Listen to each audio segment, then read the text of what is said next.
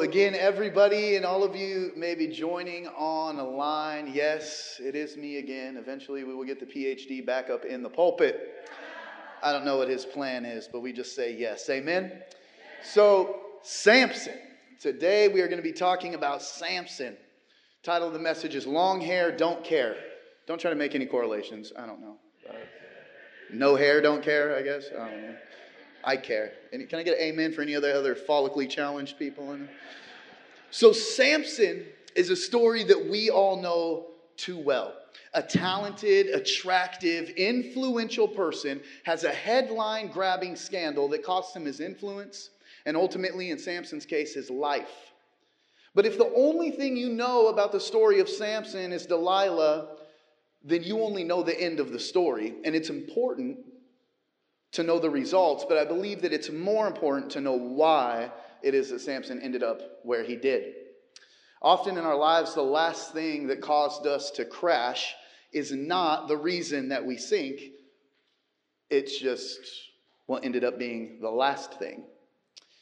Judges, like a history book that you would read in high school, uh, the life and the story of Samson is just one small blurb of this story. And Samson he represents all of Israel, and really, he, he represents us in a way. So, Samson's life is not just for the men out on the, the men's retreats when we're talking about, you know, lust and pornography addiction and all these things that men love talking about and sharing with each other. It's also for the women. He is a representation of Israel. We all have desires that we want to fulfill that have nothing to do with the gospel of Jesus Christ. Therefore, we are all Samson in this moment. The author, he sets up Samson's life in such a way that if you know the history of Israel, you would see the parallels right from the beginning. For example, both Samson and Israel were born into the world through a miraculous birth. We're going to be read about Samson's here in a little bit, but uh, Abraham and Sarah, God took something very weak in both Samson and Israel and made it incredibly strong. They were both given a special law code to separate them from the people and the nations around them.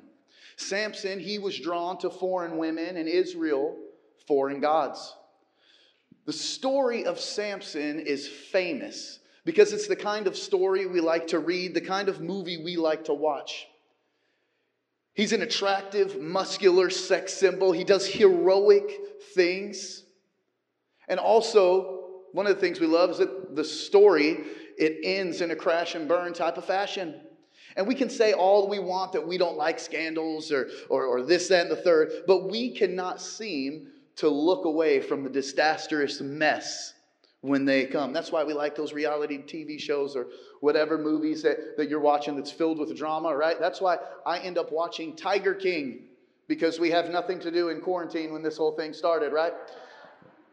I couldn't couldn't step away. Wow, this is this is this is crazy.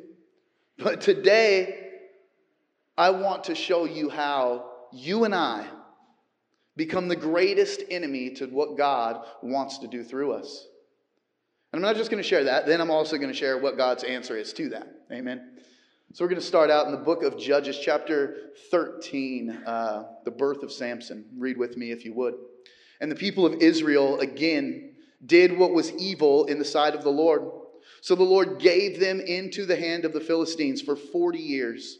There was a certain man of Zorah, of the tribe of the Danites, who was named Mo- Manoah, and his wife was barren and had no children. And the angel of the Lord appeared to the woman and said to her, Behold, you are barren and have not borne children, but you shall conceive and bear a son. Therefore, be careful and drink no wine or strong drink, and eat nothing unclean. For behold, you shall conceive and bear a son. No razor shall come upon his head, for the child shall be a Nazarite to God from the womb. And he shall begin to save Israel from the hand of the Philistines. Lord, we thank you for this word. We thank you for the truth. We thank you for the examples that you give us without excuse, our calling, God. Would you not allow me to manipulate your word this morning, Father?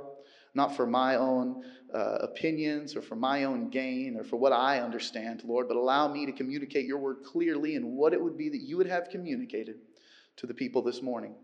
Jesus, allow me to decrease so that you would increase. And it's in Jesus' name we pray. And everybody said, Amen. Do you see some type of correlation in my last three sermons here? Angels visiting, giving a message, the, the Spirit of God coming onto the scene through a man to save his people. You know, it may just be some type of theme here in the Bible, but Samson, he was anointed by God to fulfill a mission. He was the deliverer of God's people in bondage. There was a consecration on Samson's life that God had called Samson to be set apart. I'm going to continue in Judges 13 24 and 25. And the woman bore a son and called his name Samson. And the young man grew, and the Lord blessed him. And the Spirit of the Lord began to stir in him in Mahaneh-dan between Zorah and Eshtaol. Judges 16, 4 through 6. After this, he loved a woman in the valley of Sorek, whose name was Delilah. And the lords of the Philistines came up to her and said to her, Seduce him and see where his great strength lies, and by what means we may overpower him, that we may bind him to humble him, and we will each give you 1,100 pieces of silver. So Delilah said to Samson, Please tell me where your great strength lies, and how you might be bound that one could subdue you. Jumping ahead even more, Judges 16, 15 through 31. And she said to him, How can you say I love you when your heart is not with me? You have mocked me these three times, and you have not told me where your great strength lies.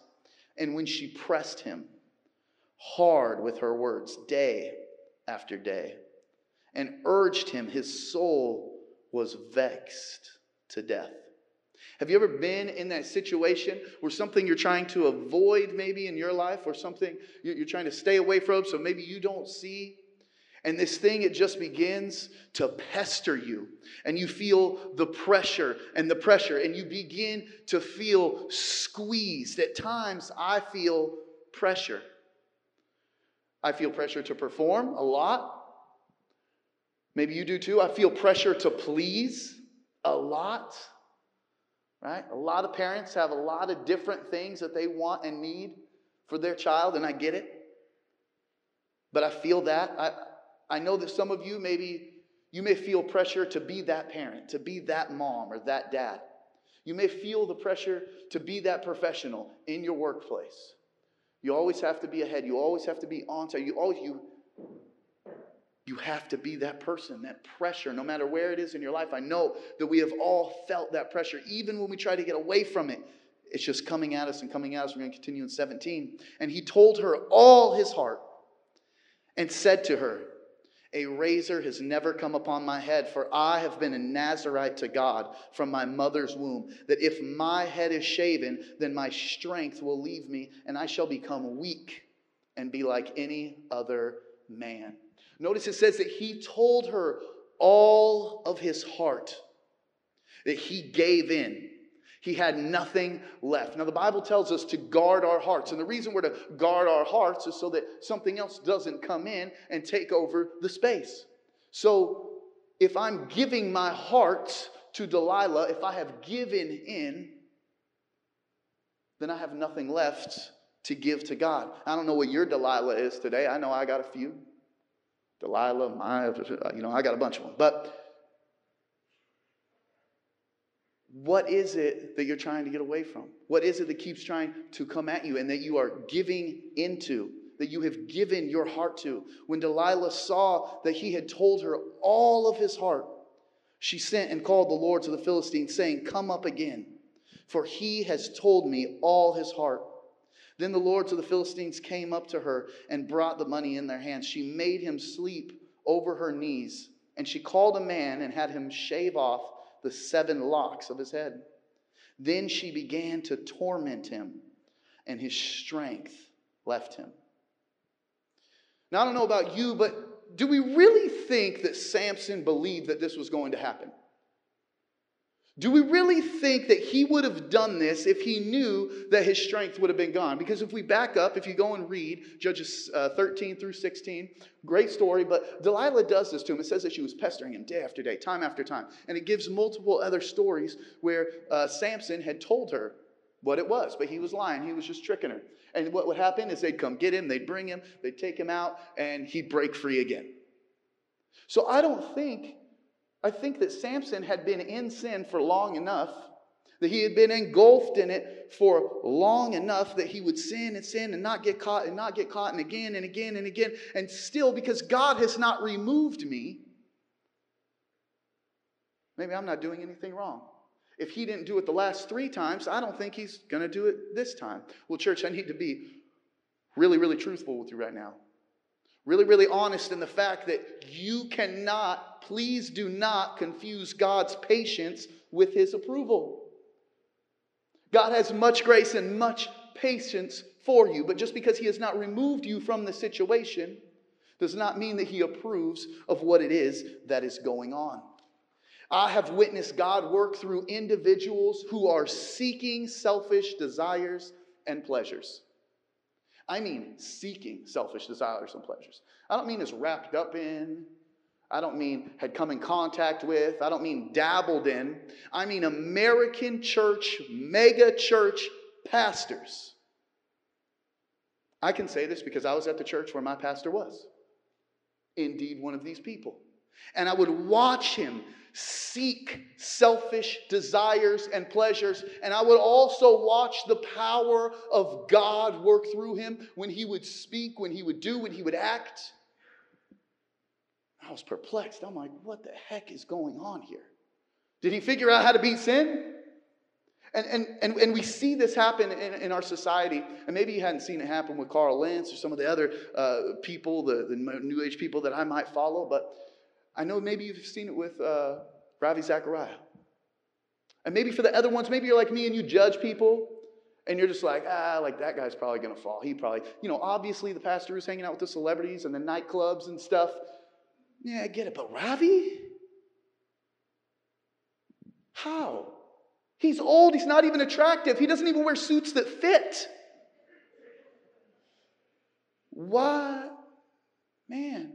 Christians, we cannot continue to hold our leaders on such a heavy pedestal. Every single leader is one decision away from the fall. Because what we begin to do is there is grace, but there is also pride. And what happens is pride, it begins to push out grace. And when grace is gone, what happens? After the pride, we fall because there's no cushion of grace to catch us. None of us are over this. All of us, this can happen to. Doesn't matter how many times you come to church, how close you are to God. This was a man born, chosen before God said it that he was going to come and do this, that he was going to have the power.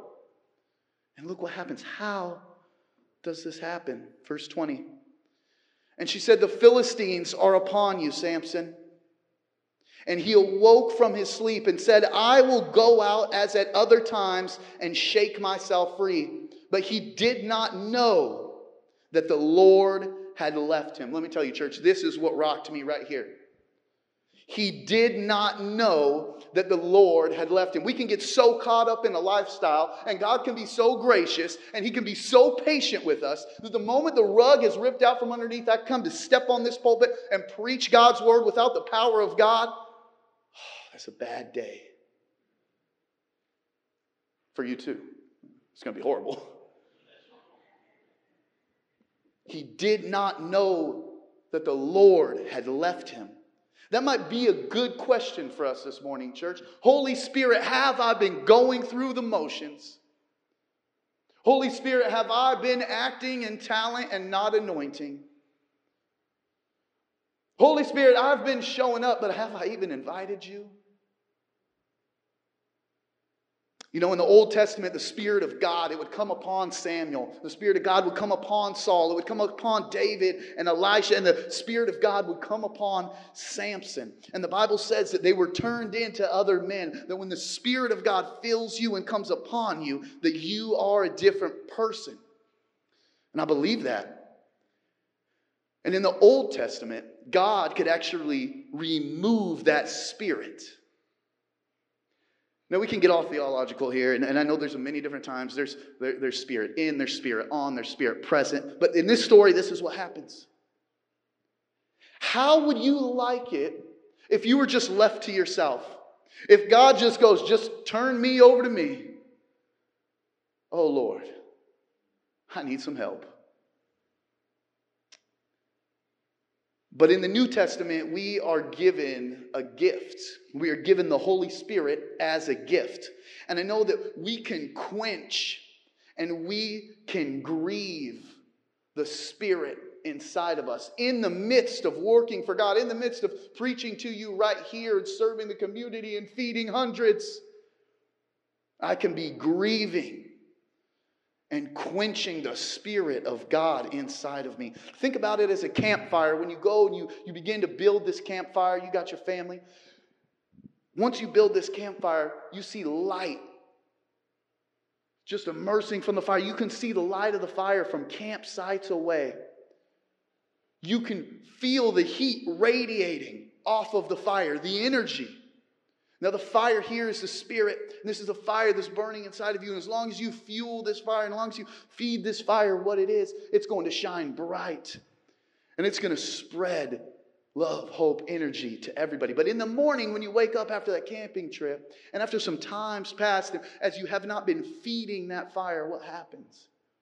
You take a little stick and you poke at some red embers, right? The fire, it's still there.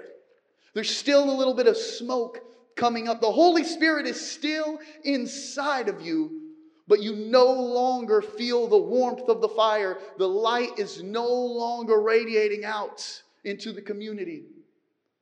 We fuel whatever spirit it is that we are after. And maybe at times you're like me and you want the spirit of immediate gratification, that you are hoping that this will please you, this will satisfy you, that this will last long enough to numb me through this season, through this night, through this feeling. That God, you, it would take away the pain. That this, this, this pill that I take would allow me to continue on. And that is always easier and a lot of the times faster acting on our timeline than some prayer, some Bible reading, spending time in the presence of God. Because when we're into immediate gratification, we obviously want that feeling now. I feel sad now. Okay, I want to feel happy. I don't like that. But God wants to bring us through these. He wants to build, build us, He wants to grow us. Verse 21 And the Philistines seized him and gouged out his eyes and brought him down to Gaza and bound him with bronze shackles. And he ground at the mill in the prison. But the hair of his head began to grow again after it had been shaven. So Samson, he's now nothing. He can't see, he can't do, he is nothing without God. Walking around like an oxen, grinding in the prison, just a prisoner blinded, tortured, made fun of, mocked this mighty man of God, this man called of God, anointed by God. God told the children of Israel that I've heard your cry, that I'm putting Samson, a deliverer, in the womb of a woman, that she is going to take a Nazarite vow. And as a community, we are going to build up this young man, and we are going to strengthen this young man. The anointing of God on him like no one had ever felt. He slew thousands of Philistines with the jawbone of an ass. His power was like nobody else's. What happens? How do we get to this place? How did my son, how did my daughter end up like that? We raised him in the church. We raised him with scripture. We raised him in prayer. But, church, we still have choices to make. We still have choices. The death of Samson, verse 23. Now the Lord of the Philistines gathered to offer a great sacrifice to Dagon, their God, and to rejoice. And they said, Our God has given Samson, our enemy, into our hand. And when the people saw him, they praised their God. For they said, Our God has given our enemy into our hand, the ravager of our country, who has killed many of us. And when their hearts were merry, they said, Call Samson, that he may entertain us. So they called Samson out of the prison, and he entertained them. They made him stand between the pillars, and Samson said to the young man who held him by the hand, Let me feel the pillars on which the house rests, that I may lean against them. Now the house was full of men and women. All the lords of the Philistines were there. And on the roof, there were about 3,000 men and women who looked on while Samson entertained. So here they're making a mockery out of Samson. Come and entertain us. He is now a circus act.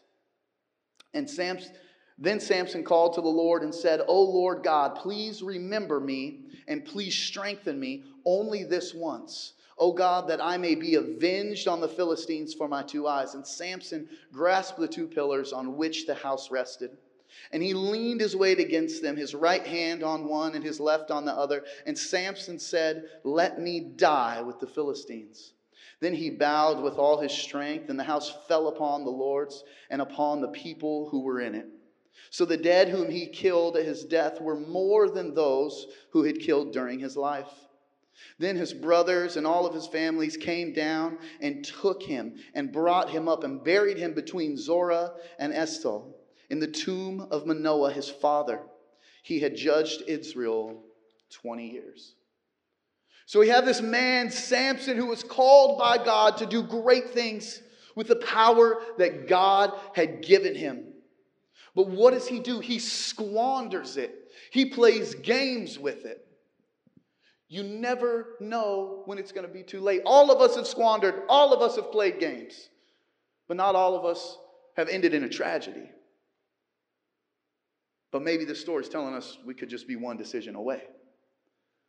That he was hooking up with foreign women like his whole life. It didn't just happen to be Delilah. It just happened to be time. So, what happened? How could it end this way? What do we learn from this? Samson's problem was not Samson. Samson's problem was Delilah. And if you, Christian, are not aware of this this morning, then you need to get a hold of this right here.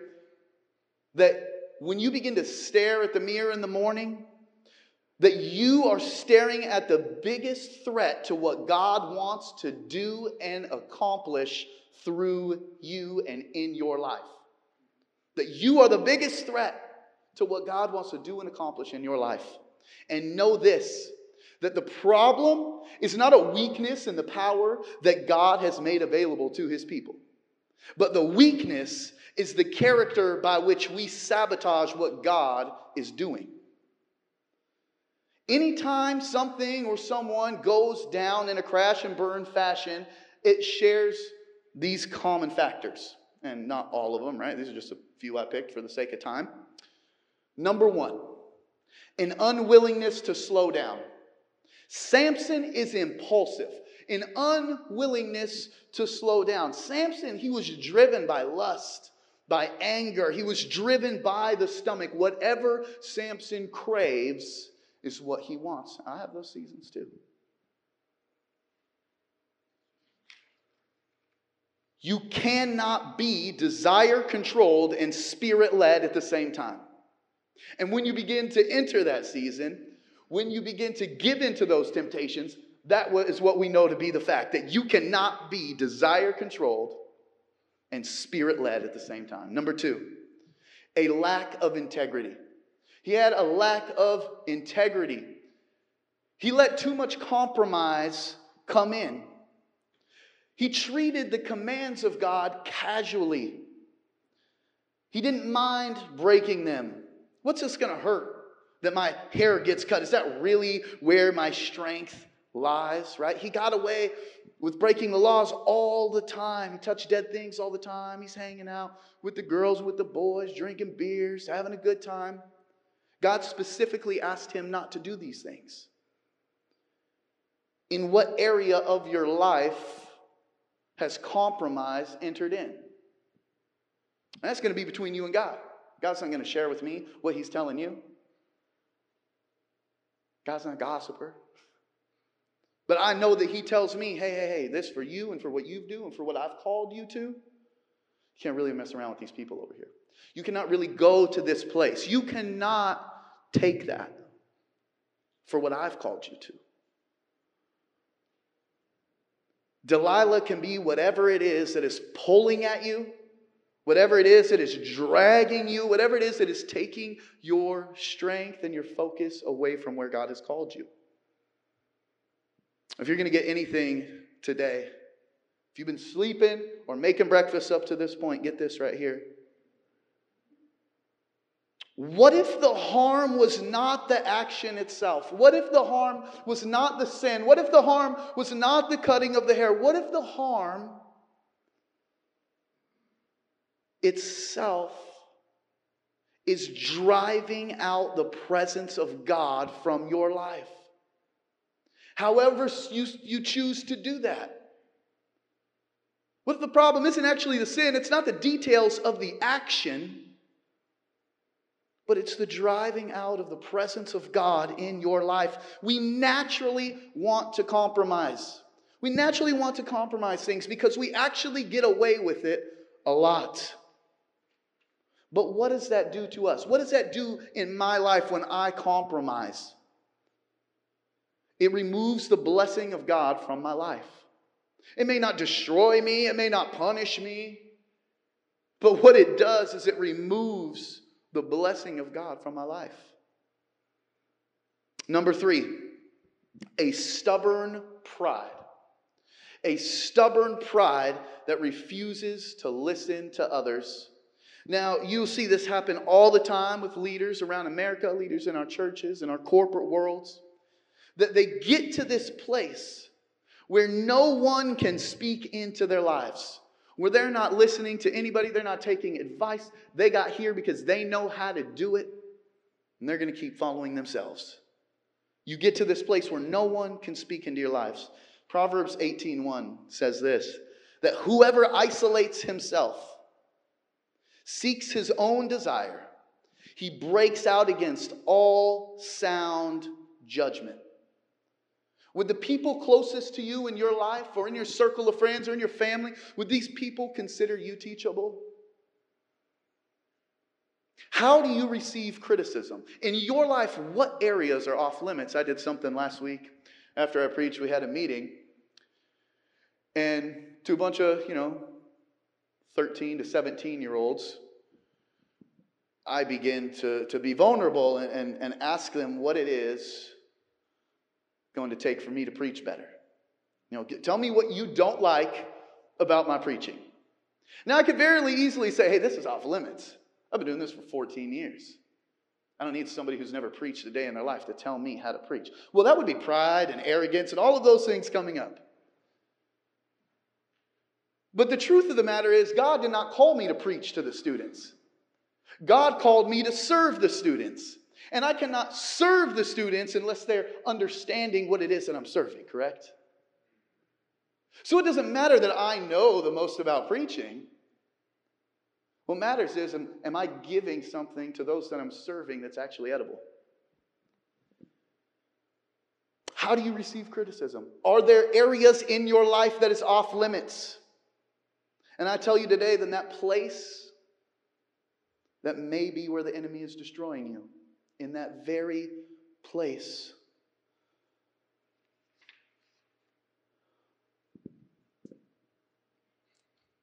God does not deliver you from pride. God does not deliver me from pride. God does not deliver us from pride.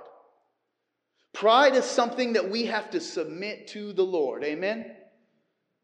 Character is made. Character is made. When we take on the fruits of the Spirit, when we take on the characters and the attributes of Jesus Christ, we then become like Him. We don't get saved, no more pride. That's not how it works. I still got a lot of pride. Y'all help me out here. The Holy Spirit has given us the power over it. No question about it. Done. But we still have to deal with it. We still actually have to do work. It's not a genie. Holy Spirit's giving me the power. Be gone, addiction. Be gone, sneaking in the bathroom, looking at my phone pornography. Be gone. Thinking about this lady over here. Be gone. Taking part in this over here. Whatever it may be. It's not how it works. We have to work it out still. We have the power to work it out, but we still have to choose to work it out. We have choices to make. We still make choices. The world needed someone stronger than Samson. The world needed somebody uh, stronger than, than Gideon. The world needed somebody stronger than Moses. All these people, they came and they did great things in the name of the Lord and they, they even fell. But we needed somebody more, somebody stronger. And Samson understood this. Samson did understand that no matter where he was at, no matter what mistakes he made, that he could go back to God. He knew that only through God, and we know that only through Jesus, repentance, forgiveness, redemption is possible. And that we will fall without Jesus, all of us. We will fall. There is a weekly, daily, hourly attack on our lives that if the enemy cannot come and get our soul, that he will go after what? Our testimony. So, how do we respond? How do we respond? Don't blow it. You got a chance. Samson knew it, his parents knew it, God knew it, you know it. You know you were called to a holy calling. You know what you were called to do. You know the things that he said to separate yourself from the others. You know what God said. You know the choices that you're making. Don't blow it. How do we not blow it? We have to walk in holiness. And we may not all have the same definition of holiness. To you, holiness may be not having tattoos or, or ear piercings or dressing up and getting all dolled up with the girls and going out for a drink and having a good time. To you, that may not be holiness. To you, holiness may be showing up to church on Sunday's finest, presenting myself to God as my best me. Holiness is, is it's definitely not hatred. It's definitely not racism. If you don't like your neighbor, holiness doesn't have part in your life. Holiness is a representation of Jesus Christ showing through us. Me walking in love, in hope, me encouraging others. Hatred and racism not spilling from my mouth. You may not know what holiness is or is not to walk in, but holiness is not behavior modification. Holiness is going back to God time after time after time after I fall on my face.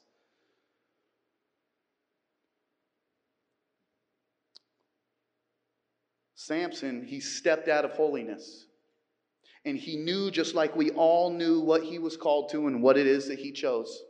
2 Timothy 1 9 says this Who saved us and called us to a holy calling, not because of our works, but because of his own purpose. Oh, here's that word again grace.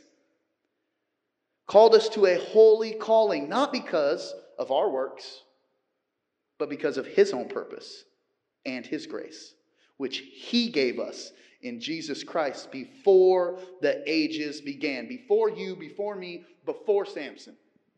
Already had it figured out. Already had a plan. Samson's going to fail. Randy, you're going to fail. Got a plan. We have convinced ourselves that it's okay what we're doing. We've convinced ourselves that God, he's, he's still using me. He has not removed me yet just because we have not received immediate consequences for our actions. We continue to do the same thing over and over. Church, we must not trample on the grace that redeems us. I find myself doing this time after time in my own life. Here's what we know, church that yes, we have a promise. Yes, we do. But that if we abuse the grace that has been extended to us, our story just might end in tragedy. The choices are up to us. The information, the truth, it's there. The choices. That was on Samson. It wasn't his parents' fault. It was God's fault. Samson's fault. To wake up one day and his presence no longer be felt. That would suck. You supposed to say that at church? Maybe not 10:30 service. I don't know. Nine o'clock gets a little wild. Um, that would suck. I've been there. I've showed up to the pulpit to preach and God's not there. I say, "Oh God, please." Church, remember that it's not God who left Samson. He never turned his back. Samson chose other things. God was right there when he called back again, though. You're Samson. Don't blow it. Lord, we thank you so much. We thank you for your truth, for your word, for examples of men of God and the faith God, faith God, who you have given your power to, Lord.